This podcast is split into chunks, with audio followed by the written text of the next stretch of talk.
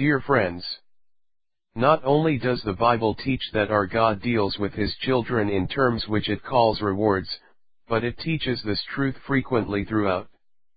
My hope is slowly to work our way through a number of these passages one by one to learn what scripture teaches us on this topic, rather than to accept the unbeliever's rejection of its teachings. I can think of few lessons more needed, and more neglected, in our day than this. I fear that much of the, take justice into our own hands violence and rancor in our day, grows out of a frustrated belief that God has actually failed in this matter, so they feel entitled to do what they believe God failed at doing. The two passages we study in this week's gleanings remind us that God has no way failed in his judgment. He judges on his terms, not at our whims, but he does indeed judge. Every sin shall face God either in his severe, but righteous chastening now, or it shall face him on that final day of judgment and reckoning. But face him, they all shall. What a different world we'd see today if more of God's people understood and truly stood up for and taught this truth to those in their world. Do you honestly and wholly trust God for your ultimate salvation? Yes. Good.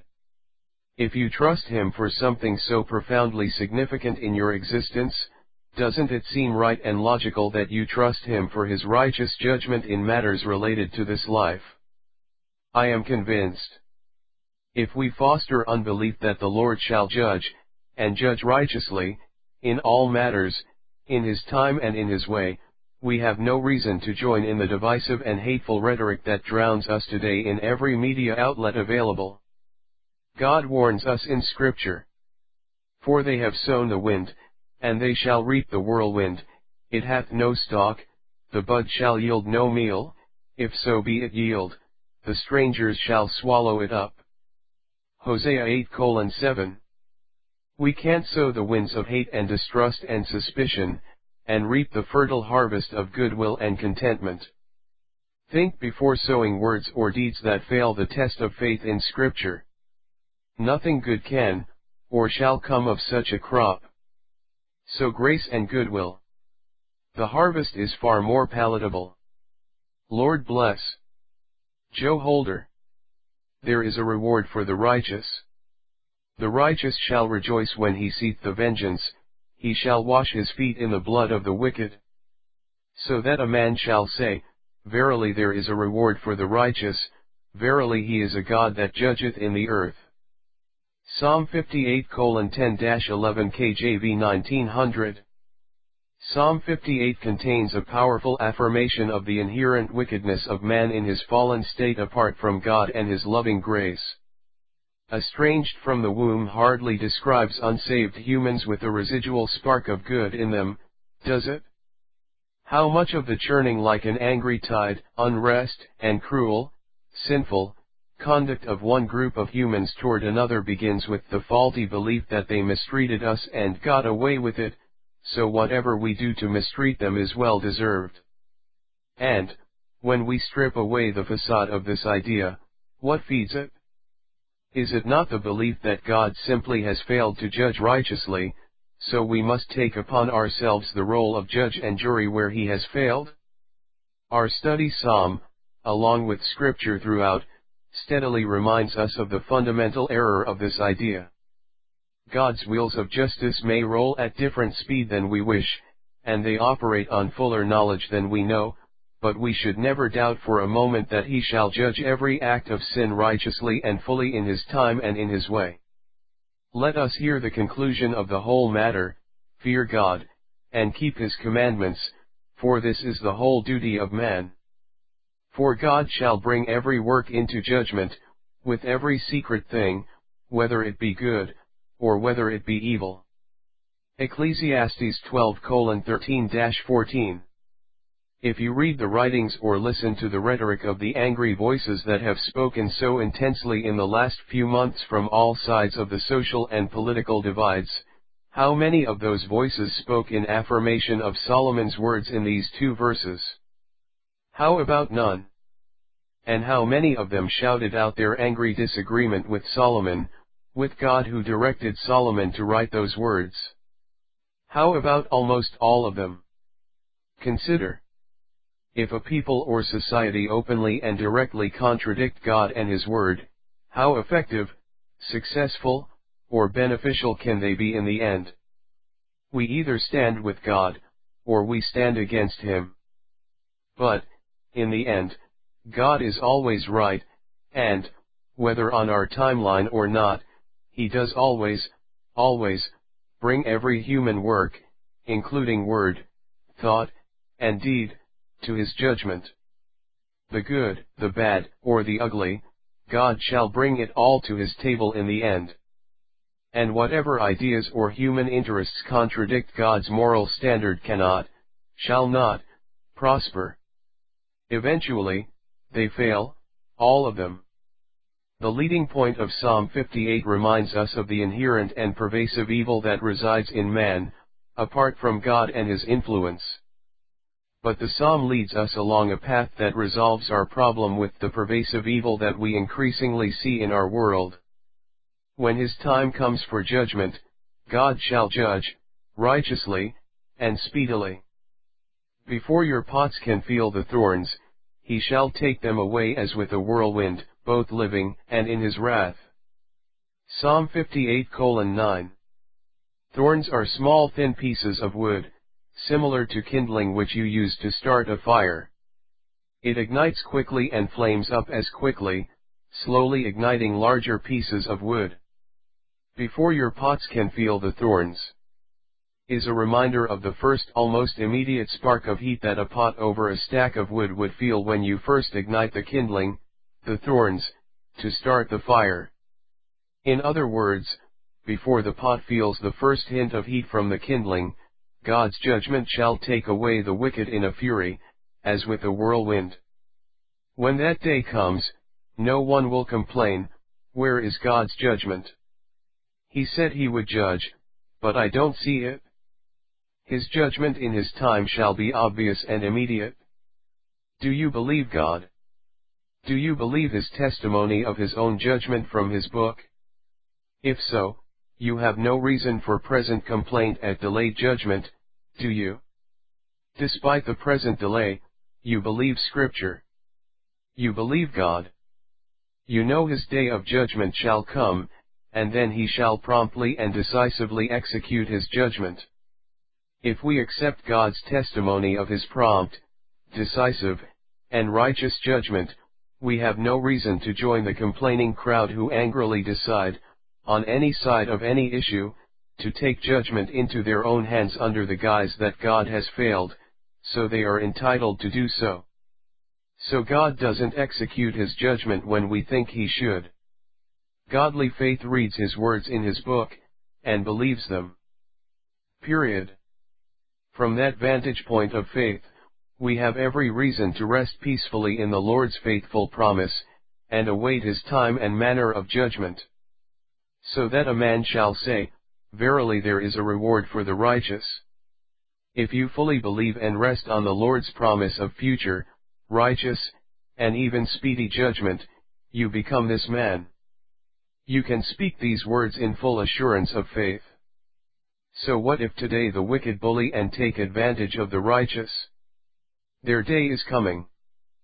So what if we must, for the moment, endure the injustice of the wicked? His day is coming. Reward, contingent on where we go, where we look. In Psalm 73, David develops this theme in far greater detail. He begins with the anchor principle, God is good to Israel, to his people, despite the appearance in the lesson following that he may neglect them for a time. David then examines the apparent prosperity of the wicked in their wickedness. They indulge their wicked appetites in one sin after the other, with no apparent check against their sins. For the moment, we struggle with David over this problem of delayed judgment.